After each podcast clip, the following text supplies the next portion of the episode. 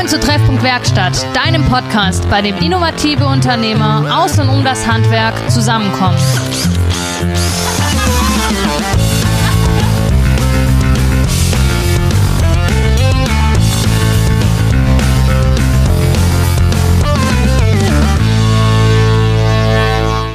Hallo und herzlich willkommen zurück zur nächsten Folge Treffpunkt Werkstatt. Heute sind wir tatsächlich endlich mal vor Ort ähm, Corona-konform mit anderthalb Meter Sicherheitsabstand. Ähm, neben mir sitzt die Hanna und schräg gegenüber von uns sitzt unser Gast, unser heutiger, und die Hanna wird den jetzt heute vorstellen. Ja, genau. Herzlich willkommen zurück. Ähm, wir sitzen hier in Ditzingen in einem wunderschönen Raum und unser heutiger Gast hat eine spannende Geschichte der Woche mitgebracht, die vielleicht manch ein Bauherr da draußen schon kennt und der ein oder andere Handwerker vielleicht auch selber schon erlebt hat. Und zwar das Thema zwei Gewerke auf der Baustelle. Und das erste Gewerk macht die Vorarbeit fürs zweite Gewerk und das zweite Gewerk kommt und sagt, um Himmel, Herrgott, da kann ich nichts machen, das geht nicht, das geht so nicht und dann gibt's Stress.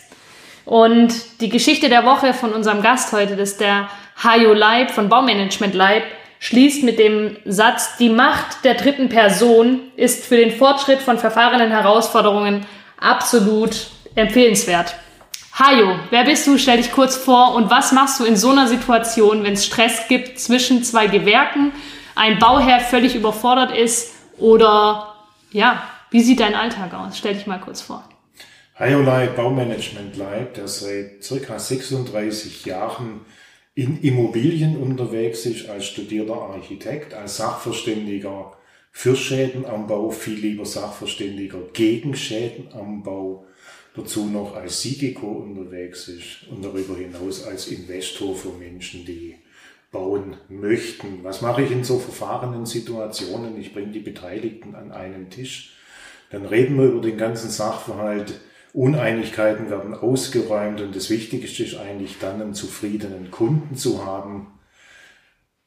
Im in der Endphase drin, der dann auch beide oder Nachfolgehandwerker entsprechend vergüten kann und der sich einfach freut, dass er jetzt in dem Fall einen fugenlosen Balkonbelag hat. Mhm. Ähm, du sagst, du bist Sachverständiger gegen Schäden am Bau.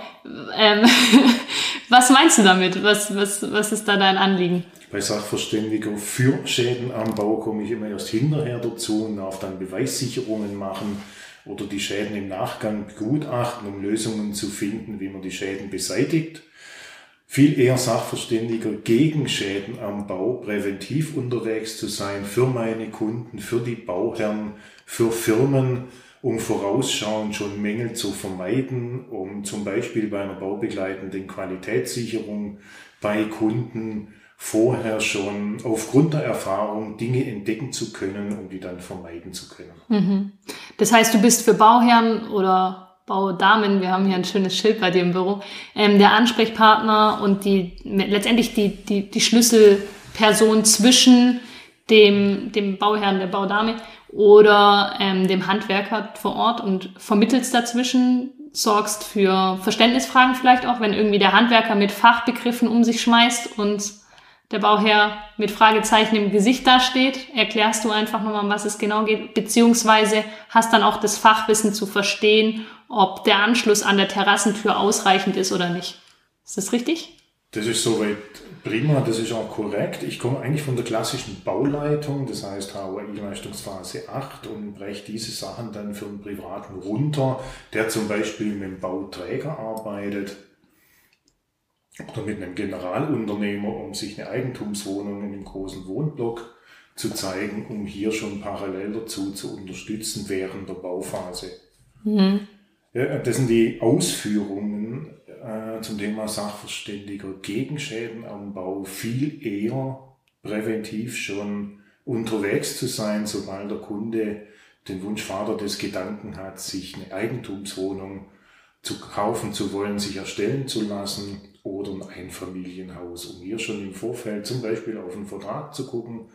Ohne Rechtsberatung muss man dazu sagen, aber einfach aus der Erfahrung raus, wo sind die Fallstricke, wo muss der Kunde aufpassen, hier gegebenenfalls auch mit am Tisch zu sitzen bei Vertragserstellung mit dem Generalunternehmer, mit der ausführenden Firma, um hinten raus oder andersrum eine gute Vorbereitung Und eine gute Durchführung minimiert hinten das Risiko von Schäden und von Unwohlsein, von Stress, von kaltfeuchten Händen, Herzrasen, ja, wie gesagt. Und kaltfeuchten Wohnungen. Genau, kaltfeuchten Wohnungen, wenn es dann schief geht, genau. Ja, genau. Ja.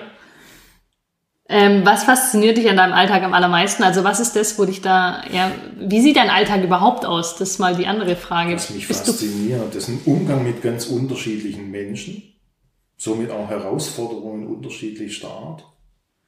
Was mich fasziniert, nachher das Ergebnis zu sehen oder den Vergleich Zustand vorher, wenn man in die Sanierung geht, den Zustand nachher, was hat man draus gemacht? Um zum Beispiel auch in der Sanierung aus einem ungehobelten Kohlenstoff einen Diamant rauszubringen. Oder auch, wenn das Bauvorhaben fertiggestellt ist, wenn Mängel beseitigt sind, wenn viele Dinge bereinigt sind, den Aufschlag des Steines, der dem Kunden vom Herz gefallen ist, hm. zu hören, zu spüren.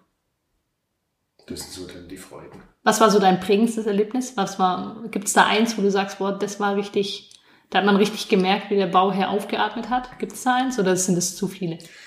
Ähm, Häuslischeck ist ein ganz großes Thema, auch präventiv unterwegs. Ich war von einem Freund ähm, an der Bodensee, auch ganz kurzfristig Freitagabends Anruf, Samstagmorgens können wir uns vor Ort am Bodensee treffen. Ich habe hier einen geilen Bauernhof. Der Bauernhof war in einem Schattenloch drin, hat so 60 Zentimeter dicke Außenwände gehabt. Von außen angeschaut, von innen angeschaut, komischer Geruch drin.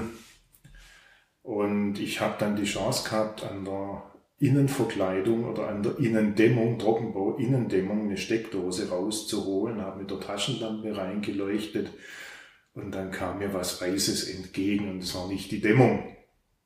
Dann bin ich nach außen, habe mal mit dem äh, Bauteil feuchte Messgerät die Außenmauer bis ohne Leiter erreichbare Höhe, das heißt circa 2,30 Meter gemessen und die war bis dorthin nass. Natursteinmauerwerk, nicht sichtbar und das am ganzen Haus rum. Ich habe dann meinem Kunden empfohlen, hier nicht zu kaufen. Hintergrund, der Eigentümer oder der damalige Bewohner hatte zu hohe Energiekosten, hatte das Ding innen gedämmt, um die Kosten runterzubringen. Er hat einen fatalen Fehler gemacht, dass er somit von innen das Außenmauerwerk nicht aufheizen konnte und die Sonne von außen hat nicht gereicht. Und im Laufe der Zeit, das waren fünf Jahre, wo die Innendämmung drin war, ist das Ding nass geworden. Wahnsinn.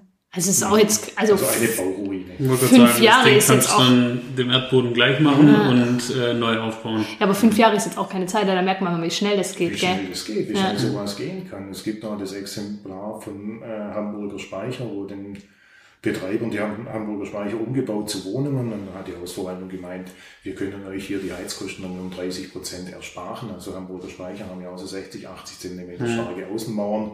Wir machen dort mal ein Wärmedämmverbundsystem drauf. Hm. Im ersten Jahr waren die Kosten gleicher und im zweiten Jahr sind die Kosten höher gegangen. Auch bauphysikalisch wertvoll. Ja? Das heißt, die hm. Dämmung hat die Sonnenstrahlen gedämmt aufs Mauerwerk zu treffen, um das Mauerwerk aufzuheizen. Ja, die haben innen so, so mehr Energie gebraucht. Hm. Im Sommer sogar heizen mussten. Im Sommer sogar heizen mussten. Das Ding ist vor Gericht mit einem Schaden von äh, fast achtstellig. Hm. hm. Alles wieder zurückgebaut, wieder rekonstruiert. Und vor allem denkmalgeschützt und, und rekonstruieren. Ja. Immer noch Gerichtsanwälte so das war. Hm. Da kann man ganz arg viel falsch machen. Hm. Das stimmt, ja. In deinem Alltag hast du dann aber auch nicht nur mit Bauherren zu tun, sondern auch mit Handwerkern. Mit Firmen. Mit ja, Firmen. Natürlich. Im klassischen Sinn in der Bauleitung auf dem Drehstuhl zwischen Firmen, je nachdem wie groß das Objekt ist, 15 Firmen, 20 Firmen. Ja. Dann die ganzen Fachingenieure, Fachplaner dazu, Innenarchitekten, Bauherren, planende Architekten. Ja, da gibt es tolle Sachen. Und du drehst dich dazwischen. Wenn wir mal aufs Handwerk zukommen, was ist dein Lieblingsklischee übers Handwerk? Welches begegnet dir vielleicht in deinem Alltag? Und ja. Der Bauherr oder die Bauherren beauftragen sehr oft Firmen, die haben immer den gleichen Nachnamen, und zwar den Namen oder den Familiennamen Nett. ich weiß nicht. Ja. Ich weiß nicht. War ah, ich dachte nicht? schon, der Handwerker ist nett. Kann ich nicht. Hm. Ja. Oder andere Familie heißt dann auch, hat mir keiner gesagt. Ja, und die sind immer wieder da, die sind nie beauftragt, jedoch bei jedem Bauvorhaben mit dabei. zieht sich durch wie ein roter Faden. Mhm. Ja, äh, warten auf Pläne, haben eine Hohlschuld, nutzen die nicht, kennen ihre Verträge nicht. Ich habe ja einen Bauleiter vor Ort, der sagt mir alles. Ist bei mir nicht der Fall. Wenn ich einen Polier vor Ort habe und der sagt, jetzt sag du mir Bauleiter, wie muss ich denn das machen? Dann sage ich, frag du deinen, frag du deinen Vorgesetzten, der hat alle Pläne, wenn der dich nicht einlässt, ist das dein Problem, nicht meins. Hm. Merkst du da einen Unterschied zwischen ähm, ich sage jetzt mal, den Preisklassen beim Handwerker, dass irgendwie es schon irgendwo auch eine Rolle des Preises spielt, ob dann vor Ort der, der Handwerker funktioniert und die Zusammenarbeit oder nicht, oder ist es völlig losgelöst davon?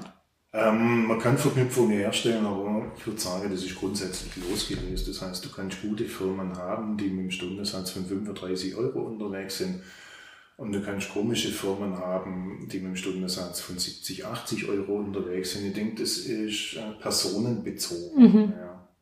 Wann wird's dir komisch? Also wann, wann kriegst du ein komisches, man sagt ja das ist schon dieses komische Bauchgefühl. Was wäre so dein Tipp an den Bauherrn, ähm, wann er bei seinem Handwerker mal ein bisschen darauf achten sollte, dass er eben keinen Ich war's nicht dabei hat? Ähm, ja, das ist immer schwierig. Ich bin ein bisschen oldschool. Ich mache immer gern äh, Tischgespräche oder jetzt in der heutigen Zeit vielleicht auch persönliche Gespräche, Zoom-Meetings, zum Beispiel bei Vergabeverhandlungen. Mittlerweile schaut der Bauherr nur noch aufs Geld, aber nicht mehr auf die Technik. Mhm. Und wenn ich da dabei bin, frage ich zum Beispiel dann auch der Unternehmer, ob er das LV gelesen hat, ob er es verstanden hat und ob er es kapiert hat und ob er Verbesserungsvorschläge hat. Das heißt, das ist einfach das Feedback, ob er sich mit der ganzen Sache beschäftigt hat. Mhm. Ja, und das ist schon mal für mich so der erste Einstieg oder eigentlich der zweite Einstieg. Der erste Einstieg geht bei mir vorne los. Wie stellt sich die Firma da zum Beispiel im Internet? Hat sie einen guten Auftritt? Ist der konsequent? Ist Copyright auf 2014 oder jetzt auf 2021? Wird die Homepage gepflegt? Wenn die Homepage nicht gepflegt wird, dann ist ja die Firma nicht gepflegt. Hm. Das sind so Ableitungen daraus. Ja. Wie ist die Firma erreichbar am Telefon? Hat sie ein Callcenter dahinter oder läuft bloß der Anrufbeantworter. Je nachdem von der Größe der Firma kann man dann manche Sachen schon erwarten. Ja. Pünktlichkeit ist ein wichtiges Thema, Zuverlässigkeit. Kommunizieren sie, auch intern. Das heißt, sagt derjenige, der den Auftrag annimmt, auch der, der ihn vor Ort ausführen muss, was er zu tun hat. Oder hat man da hier ein Lehrmengenmanagement, das dann der Bauleiter im Großen und Ganzen regeln soll oder regeln darf, gibt es natürlich schon die entsprechenden Mittel dazu. Mhm. Da geht man nicht unter an der Polier oder an der Bauleiter Fort, Fachbauleiter hin, sondern steckt dann mal oben auf der Chefebene ein und bittet dann den doch mal auf die Baustelle, ob er mit dem, was seine Mannen hier vor Ort machen, auch zufrieden ist. Ja, ordentliches Erscheinungsbild, haben die saubere Klamotten da, eigenen, äh, ja, haben sie eigene Vorstellungen, denken sie mit, gucken sie auf Nachbargewerke, prüfen sie die Vorleistung richtig wie da die Kommunikation? Ich, hab, ich erlebe oft, wenn mehrere Gewerke auf der Baustelle sind, wir machen das auch manchmal, dass wir so Sanierungen anbieten und dann haben wir halt Kooperationspartner untereinander da oder der Bauherr selber bringt verschiedene Gewerke und dann höre ich auch diesen Satz oft, ja, aber das muss doch eigentlich der Maler machen und dann sagt der andere, ja, aber das macht doch eigentlich der Elektriker. Ähm, wie ist das deine... Elektriker grundsätzlich nichts. Geschmackssetz. ähm, wie ist da deine Erfahrung so auf der Baustelle? Also das, dann stehen die, der eine steht da und der, also im Raum, der eine steht im einen Raum, der andere steht in der Küche und dann frage ich den in der Küche, wie sieht's aus? Ja, das muss der Maler machen. Dann sage ich, ja, aber der steht doch einen Raum weiter, hat er nicht gesprochen, wie es jetzt hier weitergeht. Nö. Wie ist da deine Erfahrung? Ist das Tatsache so extrem oder ist ähm, es ist manchmal tatsächlich so, dass sich jeder hinter sein eigenes Schutzschild zurückzieht und sagt, oh, geht mir nichts an, das muss der machen. Und der muss mich informieren, wenn ich drauf kann. Also mhm. ich aber auf der anderen Seite aber Hohlschuld. Ja. Ich mache dann je nach Größe des Bauvorhabens gerne schon fixe, wöchentlich mhm. oder 14-tägig. Und je nachdem, wie scharf man die durchzieht, wer nicht, wer unentschuldigt nicht erscheint, zahlt den anderen eine Butterbrezel. Mhm. Ja, zum Beispiel, um die zusammenzubringen. Ja. Wir hatten früher beim großen Bauvorhaben, ähm, das war das Haus der Geschichte, in Stuttgart gab es die Regeln beim Showfix, wer nicht da war, lädt die ganze Mannschaft ins Dinkilager zum Maultaschenessen ein. Das war dann ein bisschen was Größeres und das hat funktioniert. Zum einen ist dann der private Geldbeutel gegangen, aber zum anderen hat man sich ja außerhalb der Baustelle mal ganz gut verständigen können und hat sich so gefunden. Mhm. Ist jetzt bei den heutigen Baustellen vielleicht nicht mehr so der Fall, bei kleineren oder Einfamilienhäuslern, da muss man dann schon gucken, ähm, oder ein bisschen hinterher sein und dann die Vorarbeiter vor Ort dann auch tatsächlich anrufen. Hast dich mit dem verständigt, hast dich mit dem verständigt, warum hast du das nicht gemacht? mhm. dass man die zusammenbringt. Ich finde, da gibt's äh, eine ziemlich verrückte Anekdote von einem Elektriker aus Frankfurt, den ich kenne, der so ein bisschen das, der Vorbildselektriker für alle Elektriker in Deutschland sein sollte oder auch ist. Also eine, wahrscheinlich der bestorganisierteste Elektriker, den ich kenne. Ähm, und ich kenne ziemlich viele. Und also der hat auch bei Industriepreisen schon abgeräumt als Handwerker und so. Also der ist richtig fit unterwegs. Und der hat in die öffentlichen Ausschreibungen hat eine Alternativposition reingeschrieben, oder eine Eventualposition reingeschrieben, Teilnahme am Showfix 250 Euro. Mhm. Ähm, und die taucht ja quasi, weil die halt im öffentlichen Bereich einfach immer nur schnappen, zack, mhm. nicht durchlesen, sondern mhm. wer kriegt. Mhm. Und dann wird er zum ersten Joe Fix eingeladen, schreibt seine Rechnung für 250 Euro mhm. und dann sagen die, okay, ähm, ja, und sagen, wieso schreiben Sie es? Naja, ich habe hier den Vertrag, ja, Eventualfuß, ich habe das beauftragt. Ja. Und dadurch hat er es geschafft, die zu erziehen, weil natürlich bei den öffentlichen Joe Fixen, da sitzt ja teilweise drin und dann geht's um, genau, ist die Kaffeerunde. Und dann, dann hat er die so erzogen, dass sie das quasi immer einmal machen, dann setzt er sich mit rein, trinkt einen Kaffee, kriegt 250 Euro dafür und dann sagen die, nächstes Joe Fix, aber ohne sie, Sie rufen an, wenn wir sie brauchen. und so hat er halt gesagt, okay, weil Spart sich ja, auf Zeit, das ist ja, also ja. bei diesen großen Showfix, da sitzt ja drin teilweise und das ist ja wirklich diese Trocknertheorie. Du läufst rein und dann viel heiße Luft und alle drehen sich im Kreis und am Ende läufst raus und denkst dir, so, mhm. das ist, ich finde, mhm. das, mhm. das fand ich eine der witzigsten Anekdoten, die, die, der, die der damals ja. gemacht hat. Hat aber was tatsächlich, mhm. ja. Das heißt, da muss man sich natürlich auch entsprechend auf der Bauleiter- oder Projektsteuerungsebene vorbereiten, wen mhm. brauche ich zu welchem ja. Fix. Ja. ja. auf der anderen Seite natürlich auch so, wie es der Elektriker und der Frankfurter gemacht hat, vorher mal eine Hohlschuld. Braucht ihr mich an dem Showfix oder können wir das so regeln? Ja. Brauche ich alle dazu oder mache ich mhm. eine Abkürzung? Ja. ja. aber im Großen und Ganzen so ein Showfix hat was. Sollte natürlich einmal der Bauer dabei sein, wenn der natürlich nicht dabei ist, aus irgendwelchen Gründen. Mhm. Dann ist das natürlich blöd. Ja. Dann mhm. kommt er immer abends, ruft dann abends ab 19, 20 Uhr an. Mhm. Will dann noch entsprechende Informationen, aber da bin ich auch dabei, Bauherren zu erziehen. Ja, ja, dass das ich zu normal üblichen ja. Geschäftszeiten unterwegs bin. Ähm, der darf mich gerne um 20 Uhr anrufen, wenn er mich beauftragt hat. Mhm. Für Arbeiten außerhalb. Ne? Da lege ich halt dann noch ein Schiebe drauf. Hm, ja. Erziehungssache, ganz einfach. Ja, dann, ja. Ja, das stimmt. Ähm, ja, wenn wir jetzt von, von, von Klischees bei Handwerkern sprechen, was sind die Klischees bei Bauherren? Hoffnungslose Selbstüberschätzung. Je größer die Beträge, habe ich schon festgestellt, und die Zahlen, desto leichtfertiger und naiver das Verhalten. Ja? Ja, beim Immobilienkauf zum Beispiel. Ja, das sind Zahlen, die können die wenigsten tatsächlich greifen, wenn es ober, äh, im oberen sechsstelligen Bereich ist oder im mittleren siebenstelligen Bereich, um sich eine Immobilie zu kaufen. Dann heißt es, ja, das passt schon, ich habe ja Experten um mich rum. Ja, bei kleinen, die können sie nur greifen. So im unteren sechsstelligen ja. Bereich, da können Sie sich drunter was vorstellen. Aber jetzt eine Wohnung hier im Killesberg oben zum Beispiel für 1,5 Millionen, 180 Quadratmeter Penthouse-Wohnung, Normalbürger, pff, kann sich das nicht mehr vorstellen. Er sagt mhm. dann, ja klar, mach mal, wo darf ich unterschreiben, um diese große Zahl wegzuhaben. Mhm. Er weiß gar nicht, was er sich da antut. Ne? Ja. Oder wenn sie ein Einfamilienhäusle haben oder Reihe Mittelhaus, ja, wohnen, also so Mini-Hochhaus, wohnen auf 90 Quadratmeter über vier Ebenen im Sandwich. Ja, Kosten zu sparen um jeden Preis, wollen den Bau selber leiten, selber die Projektsteuerung übernehmen. Mhm. Oder sogar noch Eigenleistung machen in der Ausführung.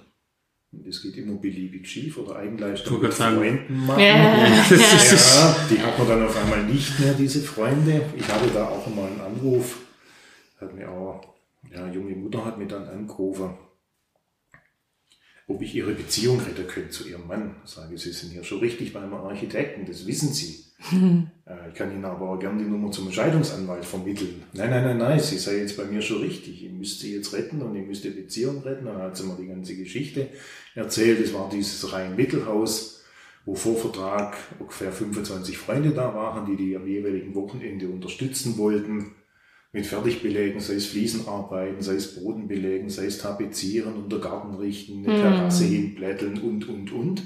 Und die hatten dann, wo es drum ging, keine Zeit. Also haben sie in der Baustelle gewohnt, haben so viel wie möglich selber gemacht, über einen Zeitraum von zweieinhalb Jahren. Und da leiden so manche Beziehungen. Ja. Gut, wir haben uns dann zusammengesetzt und gesagt, ihr müsst jetzt auf jeden Fall Geld in die Hand nehmen, hatten das ganze Ding dann innerhalb von einem Dreivierteljahr auf den Stand gebracht, der wieder lebenswert war. Und die Beziehung war gekittet, also auch solche Sachen gibt's. War das die Entstehung deiner Couch? Das war somit die Entstehung der Bauherren-Couch als Bauherren-Couch oder Baudamen-Couch, um hier einfach schon von vorne weg ein paar Sachen einfach mal richtig zu stellen, Augen zu öffnen, dass genau solche Sachen hinten raus nicht passieren. Ist es auch ein Verständnis schaffen für, dass Bodenlegen auch ein, ein Handwerksberuf ist, das ein Ausbildungsberuf ist und das auch berechtigt ein Ausbildungsberuf ist, dass Streichen und Tapezieren mit Absicht ein handwerklicher Beruf ist und ein Ausbildungsberuf ist und ähm, also so ein bisschen dieses Verständnis schaffen für, das ist Arbeit und das macht viel Arbeit und das wird ja, das sind gerade die Sachen, finde ich, die gerade in so Neubauten gerne unterschätzt werden. Dieses, ah, das tapezieren wir dann geschwind selbst, das Reihenhaus von oben bis unten. Das streichen wir dann geschwind selbst. Den Boden, den legen wir geschwind selbst. Das wird ja gerne unterschätzt. Es ist auch dafür so ein bisschen ein Verständnis schaffen, was denn damit wirklich alles zusammenhängt. Auch was da alles kaputt gehen kann, wenn man es falsch macht. Mit Sicherheit, ja. Ich meine, das kostet die Menschen dann Lebenszeit, graue Haare unter Umständen, Unzufriedenheit, jetzt haben die sich auf ihr Eigenheim gefreut und dann kommt sowas. Dann sind sie handwerklich vielleicht doch nicht so begabt, haben auch die Zeit nicht dazu oder sind bloß am Wochenende unterwegs Mhm. in den eigenen Hallen, müssen dann einziehen, weil sie aus der Mietwohnung raus müssen. Da erhöht sich der Druck noch einmal, da kommt noch irgendwas anderes dazwischen oder kommt das zweite Kind. Und dann liegt der Fokus wo ganz woanders. Also solche Sachen sind immer sehr, sehr mit Vorsicht zu genießen. Was ich, wo ich dann die Freigabe sozusagen gebe, ihr könnt das Zimmer für eure Tochter gern in hellrosa streichen, das könnt ihr als Eigenleistung machen. Oder für den Bub in hellblau. Aber weitere Sachen in Eigenleistung zu machen, außer dann der Bau mal durchzuputzen, bitte nicht. Hierfür gibt's Fachleute, hierfür gibt's Fachfirmen, die sowas tagtäglich machen, die sich hier auskennen. Was war also die größte Katastrophe, wo du da genau in so einem Segment mal gesehen hast? Eigenleistung, ich kann das schon, ich brauche da, gibt's da so irgendwas, wo du sagst, das ist mir. Oder was, äh, was dir immer wieder begegnet vielleicht auch? Immer wieder nicht, ich meine, aber das, das war schon bezeichnend, ähm, Arbeitsraum selber zu verfüllen mit dem Minibagger. Das habe ich dann aus der Historie rausgekriegt, wo ich mal gefragt habe, was habt ihr da eigentlich gemacht, dass euch die Terrasse hier 20 Zentimeter absackt? Was ist da passiert? Ah ja, das haben wir selber gemacht, da haben wir Kosten gespart. Die haben es halt verfüllt, nicht mit Recycling, sondern mit dem Aushub und haben nicht verdichtet. Entschuldigung. Ja, genau. Was? Nicht mal verdichtet. Nicht Äh, verdichtet. Du hast reingeschüttet und mit dem Minibagger drüber gefahren. Ich bin Elektriker, ich weiß, dass das nicht funktioniert. Ja. Ja, also solche Sachen gibt es auch. Ich meine, da muss man halt dann schon. das kann man ja schon YouTube mittlerweile. Also, Ja, zum damaligen Zeitpunkt war das noch nicht so mit diesen YouTubes oder mit diesen ähm, Dingen, die man sich da äh, im World Wide Web anschauen können. Da gab es noch nicht so diese Informationen, aber da muss man schon ein bisschen aufpassen. Wie, wenn wir gerade bei dem Thema sind, wie verhält sich das? Also bei mir ist es zum Beispiel speziell oder bei uns im Handwerk speziell so, dass wir halt auch ganz viele Neunmalkluge auch haben, die dann sagen, ja, ich habe gesehen, das kann man so und so machen. Und dann sage ich, ja, aber wenn sie mal die Norm sowieso aufschlagen, dann funktioniert es nicht. Ja, aber der hat es ja auch gemacht und sage, ja, aber das funktioniert halt nicht. Also das geht ja dann prägend auch hoch. Es gab mal einen Autohersteller, der eine Wallbox zur Verfügung gestellt hatte, die nicht im deutschen Netz zulässig war. Ähm, aber erklären Sie mal dem Kunde, dass der, dass die Wallbox von dem Autohersteller nicht in Deutschland zugelassen ist, weil das so nicht funktioniert. Und wie reagierst du da drauf oder wie gehst du damit um? Das kann man selbstverständlich, solche Sachen kann man selbstverständlich machen, abweichend von jeglicher Norm. Jedoch verliert dann, jedoch ähm, gibt es dann keine Gewährleistung auf die Leistung. Ja, und die ausführende Firma ist dann einfach außen vor. Sollte es zu Schäden kommen, darf die dann der Kunde oder der Bauer selbst beseitigen auf eigene Rechnung.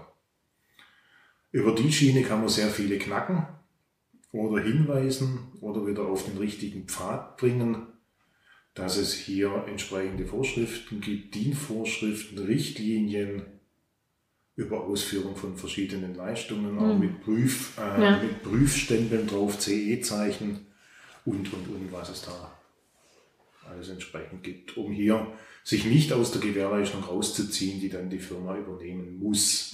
Ja, viele Firmen machen es ja auch. Thema Flachdachrichtlinien, da wird ja doch sehr viel davon abgewichen. Ma- Manchmal lässt sich es auch tatsächlich nicht anders darstellen, muss man auch dazu sagen, wenn man im Altbau was macht. Aber dann muss man sich auch zusammensetzen und dann müssen alle, die am Tisch sitzen, nicken und mit dieser Lösung einverstanden sein und die unterschreiben das dann auch. Ah, Flachdach ist eh so ein Thema, gell? Also diese Null, Null Grad Grenze gerade Ende. Kriege ich auch nie. Ja, aber okay. Das ist ja der neueste Trend, dass alles in Flachdächern gebaut wird heutzutage. Ja, ich weiß noch nicht, wo das hinführt und ob das gut ist. Ja, geht mir genauso. Da habe ich, da habe ich so meine Bedenken. Aber das ist ja dann für dich vielleicht in zehn Jahren oder vielleicht auch schon in fünf Jahren, wie wir vorher gehört haben, geht ja schneller als gedacht manchmal. schon die ein oder andere Erfahrung, wo du dann teilen da kann, kannst. Ja, da kann es dann schon sein, dass ich dann der Bedenkenträger raushänge und sage, wo soll denn das Wasser hinfließen bei dieser Gradzahl? Ja, Es ja. bleibt da stehen, friert auf. Oder die Alternative, man beheizt das Dach. Ja. Dann gibt es ein 0 Grad Dach, macht man Heizung rein und dann passt es wieder. Ja, ist natürlich dann auch Blödsinn. Warum, warum kann man nicht ein Flachdach dann entsprechend auch so ausbilden, dass das Wasser selbstständig abläuft? Also, wo fange ich an, wo höre ich auf? Ja, es ist, nichts ist unmöglich, ja, oder geht nicht, gibt's nicht, aber zu welchem Preis und zu welchen Konsequenzen? Das heißt, in solchen Situationen bist du auch schon relativ früh dann dabei und machst einfach mal, weil das ist ja auch was, was manchmal ist es dieses nett, was du vorhin gesagt hast, der Handwerker war einfach nett, der hat einen guten Eindruck gemacht. Ähm, ist ja aber auch dieses schön, das hört man ja auch, das sieht halt schön aus.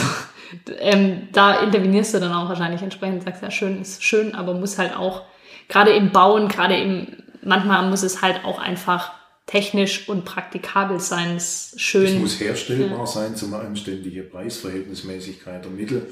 Ich bin ja, kann man mal sagen, so mit Normalsterblichen unterwegs, ja, die äh, einfach das, was sie wöchentlich oder monatlich verdienen, dann in die Immobilie reinstecken, in die eigens genutzte Immobilie. Da kommen wir vielleicht nachher noch drauf, dass sowas einfach wirtschaftlicher Unfug ist.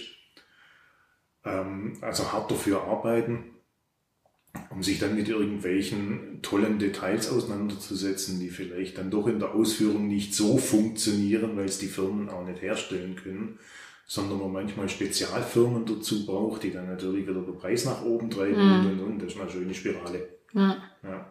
Wenn wir jetzt bei diesen Entwicklungen der neuen Architektur sind, wo wir uns beide fragen, wo soll es hingehen und der Jan wahrscheinlich auch seine Gedanken zu hat, ähm, gibt es denn was äh, in der Geschichte, irgendein Ereignis, wo du gerne dabei gewesen wärst, sei es architektonisch irgendein Bau, den du gerne miterlebt hättest oder allgemein irgendein geschichtliches Ereignis, das du gerne miterlebt hättest? So? Also allgemein ein geschichtliches Ereignis. Ich wäre gern ähm, Mäusle gewesen bei der Mondlandung.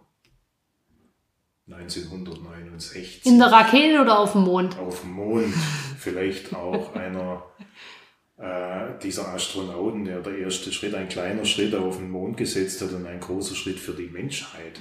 Ganz einfach, vom Mond hast du eine geile Perspektive aus unser, auf unserem blauen Planeten.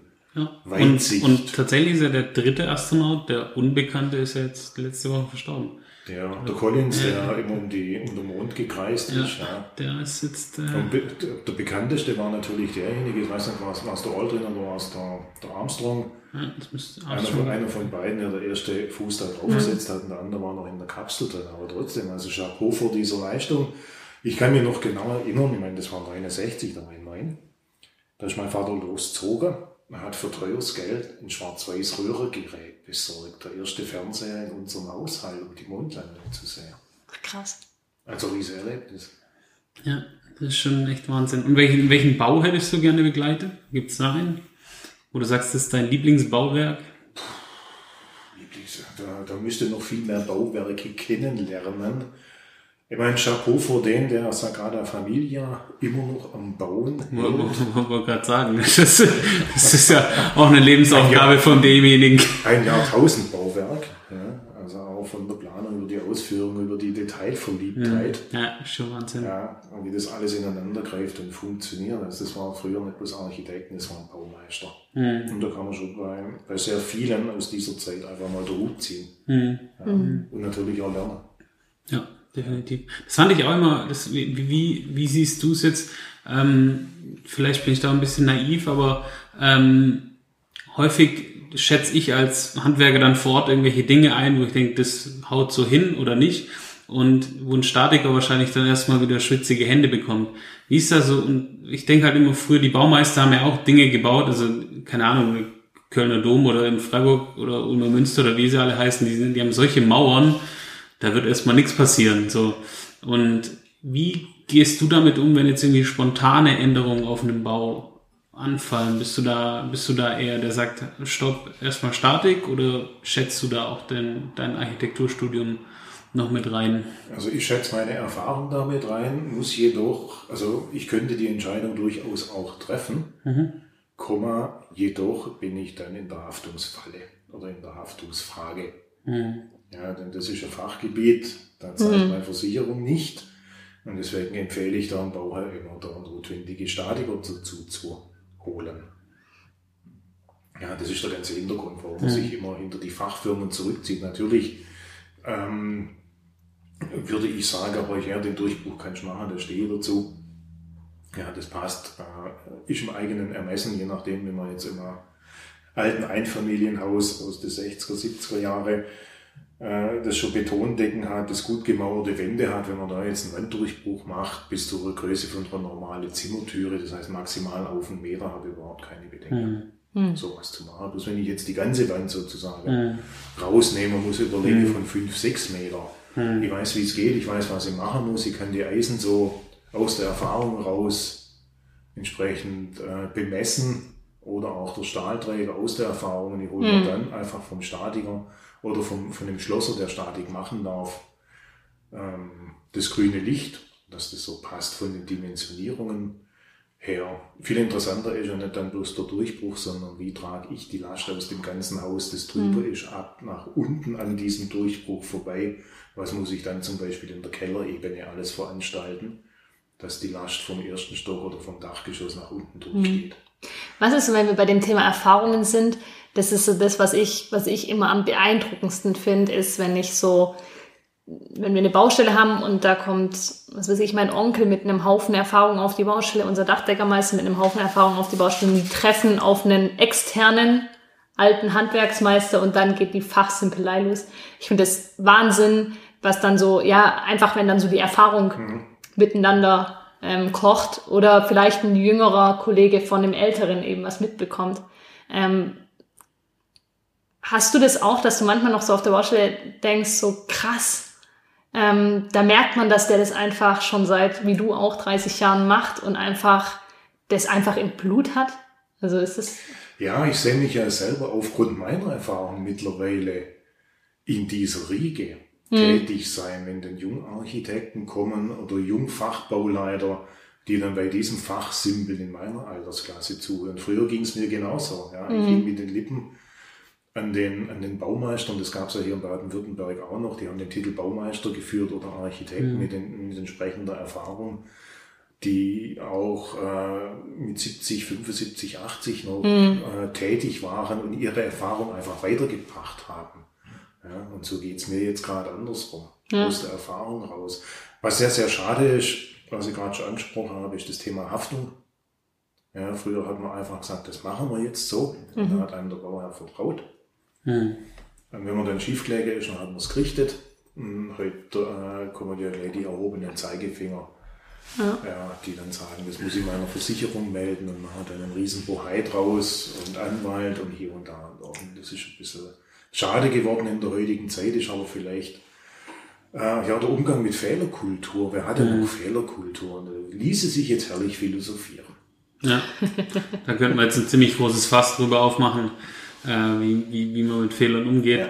Ja. Ähm, ist es auch einer der Punkte, woran du erkennst, ob die Firma, also wenn du zum Beispiel zwei, drei Projekte mit einer Firma gemacht hast, in einem gab es einen Fehler, ähm, die, wie die Firma damit umgeht, ist es auch ein Qualitätsmerkmal für dich, für ja. die Firma, also ja. die du dann auch weiterempfiehlst?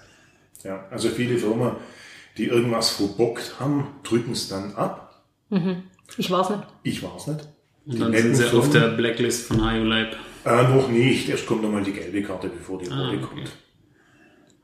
Ja, bevor sie auf die Blacklist kommen. Das für jeden passieren Fehler, mir passieren ja. auch Fehler. wenn ich einen Bock geschossen habe oder wenn irgendwas nicht so läuft, wie es eigentlich hätte laufen sollen, mache ich zum Beispiel so, dass ich erst einmal in den Spiegel gucke und rede mit dem, der mich daraus anguckt. Was habe ich denn falsch gemacht? Mhm. Liegt es denn an mir? Oder habe ich alles richtig gemacht? Dann muss ich mal an die anderen gehen dann sage ich her, hier haben wir den und den Sachverhalt, wie kriegen wir die Kuh vom Eis? Also mhm. ohne Schuldzuweisung, sondern lösungsorientiert. Mhm. Ja, und da kann man ganz arg viel erreichen über Vernunft. Ja, und dann sage ich, ja, jetzt muss ich halt in der Tasche greifen und jetzt nochmal eine Schippe drauflegen. Das sind jetzt Erfahrungen, die kosten manchmal Geld. Ja, ja, ja. da gibt es ja auch vom, vom Stefan Mehrath, der auch sagt, dass es dreimal so schwer sein, Fehler bei sich selber zu finden, als quasi mit dem einen Finger auf den, auf die andere Person zu zeigen. Ja, das ist ganz arg einfach. Ja. Und sich dann umzudrehen und wegzulaufen. Ja, genau. Hm. Ja, es ist ja auch so. Wenn, das hat meine Oma mir schon gesagt, Hanna, wenn du mit dem Finger auf andere Leute zeigst, dann zeigen mindestens drei, drei auf, dich. auf, dich. Genau. Und ähm, das ist genau dieses Thema Fehlerkultur. So ähm, natürlich soll man nicht immer den Fehler also das ist ja auch wichtig, dass man ein gesundes Selbstbewusstsein hat und sagt, okay, hey, ich war da, ich habe korrekt gearbeitet, natürlich seine Arbeit nochmal prüfen und dann auch selbstbewusst sagen können, ich stehe dazu zu meiner Arbeit, der Fehler liegt definitiv nicht bei mir, aber natürlich immer prüfen und gucken, wo ist denn, wie ist denn hier der Hase gelaufen? Habe ich vielleicht eine Information nicht weitergegeben? Das ist ja ganz oft. Was hast du so das Gefühl, sind so die, was ist so der Kern von den meisten Fehlern? Weil Fehler sind menschlich so, aber ja, wo liegt der Kern bei den meisten Fehlern? Ist es die mangelnde Kommunikation? Ist es das Husch-Husch? Ist es das ähm, Druck vom Bauherrn? Druck, Druck, Zeitdruck? Wo, wo liegt der Kern von den das meisten? Das ist der selbst auferlegte Zeitdruck. Schnell, schnell, schnell, schnell. Aha. Und daraus wird Husch, Husch, Husch. Und daraus werden Fehler, dass man sich einfach nicht mehr die Zeit nimmt, anständig zu bauen und einfach auch einen Bauherr beibringen und sagt, ich her, in zehn Monaten kriege ich das nicht hin, auch nicht im Chinesenprinzip, auch nicht mit, wenn du mir einen Beschleunigungszuschlag zahlst. Mhm. Ja, ich melde Bedenken an, selbstverständlich machen wir das, aber ich melde Bedenken an, dass die Bude nachher mangelhaft wird. Sei es in der Ausführung oder sei es im Vorfeld. Mhm. Ja, Trocknungszeiten oder so kannst du ja einfach nicht be be beeinflussen. So. Nee, warum hat man denn früher im vorletzten Jahrhundert, wenn den Rohbau hingestellt vor dem Winter? Im Winter stehen lassen. Im Winter stehen lassen zum Austrocknen. Oder wenn man es im Frühjahr hingestellt hat, hat man das Ding im Sommer trocken wohnen lassen vom sogenannten ja. Gesindel. Wenn die Bude trocken gewohnt war, sind die Herrschaften eingezogen. Das ist jetzt der krasse Gegenvergleich zu heute. Da wird quasi eingebaut und Wärme, Wärmeprogramm laufen lassen und. Wo an der Wohnungseingangstüre oder an der Hauseingangstüre der Chef und Generalunternehmer, der sein Objekt zum ersten Mal sieht, mit Blumenstrauß die zukünftige Eigentümerin begrüßt und den Bauherrn. Und immer mal wieder nach hinten guckt, ist jetzt der Maler draußen mit seinem mhm. feuchten Pinsel, ist der Rollrase jetzt hinter reingelegt, kann ich die Herrschaften jetzt reinbitten? Ja. Wie, wie, wie wirst du dann, wird dir dann auch manchmal vorgeworfen, es gibt ja dieses, nicht, wie heißt es, Zuhause im Glück oder so, diese, wo die, wo die der Theorie nach in sieben Tagen das Ding da durchjatzen. Das machen die auch praktisch. Ja, aber halt auch nachts und mit, mit ziemlich viel Schaden und äh, Störungsmeldung. Ja, bloß, bloß nach einem Jahr ist da kein Fernsehteam mehr draußen. Ja. Um den Ist-Zustand festzustellen. Mhm. Mhm. Ja. Und das finde ich schade. Das gehört dann auch noch dazu, zum richtig guten Abschluss. Ja. Ja. Also natürlich das wäre für die andere, das wäre dann für eine neue, neue Serie, für, eine, die, für ja. andere Quote. Ja, das wäre für den realistischen Blick einfach ja. wichtig. Das ist halt einfach. Ja. Ich meine, wir haben schon gute Ansätze, aber da wird auch viel mit Deko mhm. zugedeckt. Ich kenne das noch früher vom Zeichner her. Ich hatte noch mit am Armzeichner gelernt, mit dem Rapidograph auf dem Pergamentpapier. Wenn man ein Detail nicht konnte, in der Ansicht zu machen, wo man Haus mhm. zum Beispiel, was Kommt ein Baum davor. Macht man einen Baum davor. Ja, why not? Es ist ja in der Beleuchtungstechnik nicht anders so. Ähm, wenn, wenn du, wenn du, wenn du es nicht sehen sollst, dann machst du das Licht links hin anstatt rechts. So, das ist, das, du, Ja. du, du nimmst das, was äh, stellst in Das ist, Schatten. aber, das ist aber doch nur allzu menschlich. Ne? Ja, klar, das ist ja, ist ja bei uns auch genauso. Es gibt ja, wenn du, du hast ja, wenn du ein Foto machst, drehst du dich immer auf dieselbe Seite, also, weil du einmal genau in die andere Nee. Richtung so. Das, Das ist ja ganz üblich. Ja, ähm, Du hattest vorhin beim Thema Mondlandung gesagt, weil man da so einen guten Blick auf unseren blauen Planeten hat und Weitsicht hat. Ähm, ich fand das Gespräch jetzt richtig spannend mit dir und wir schließen unsere aktuell oder wir schließen unsere Folgen immer mit ähm, dem, dass unser Gast unseren Zuhörern was mitgeben kann. Was möchtest du denn unseren mit Zuhörern mitgeben, außer das Thema, dass man mit Weitsicht, Geduld und vielleicht auch ein bisschen ähm, offenen Augen und Ohren an sein Bauvorhaben rangeht? Was möchtest du unseren, unseren Zuhörern vielleicht denn noch mitgeben? Zuhörern in dem Fall werde ich potenzielle Bauherren. Holt euch Hilfe. Lasst Hilfe zu. Das ist kein Zeichen von Schwäche, sondern viel eher ein Zeichen von Stärke. Und habt keine Angst vor Experten. Die unterstützen euch auf der ganzen Linie. Vielen Dank, Hajo. Vielen Dank, dass ihr da wart. vielen lieben Dank und damit wrappen wir es ab für die Woche und sagen bis in zwei Wochen. Genau.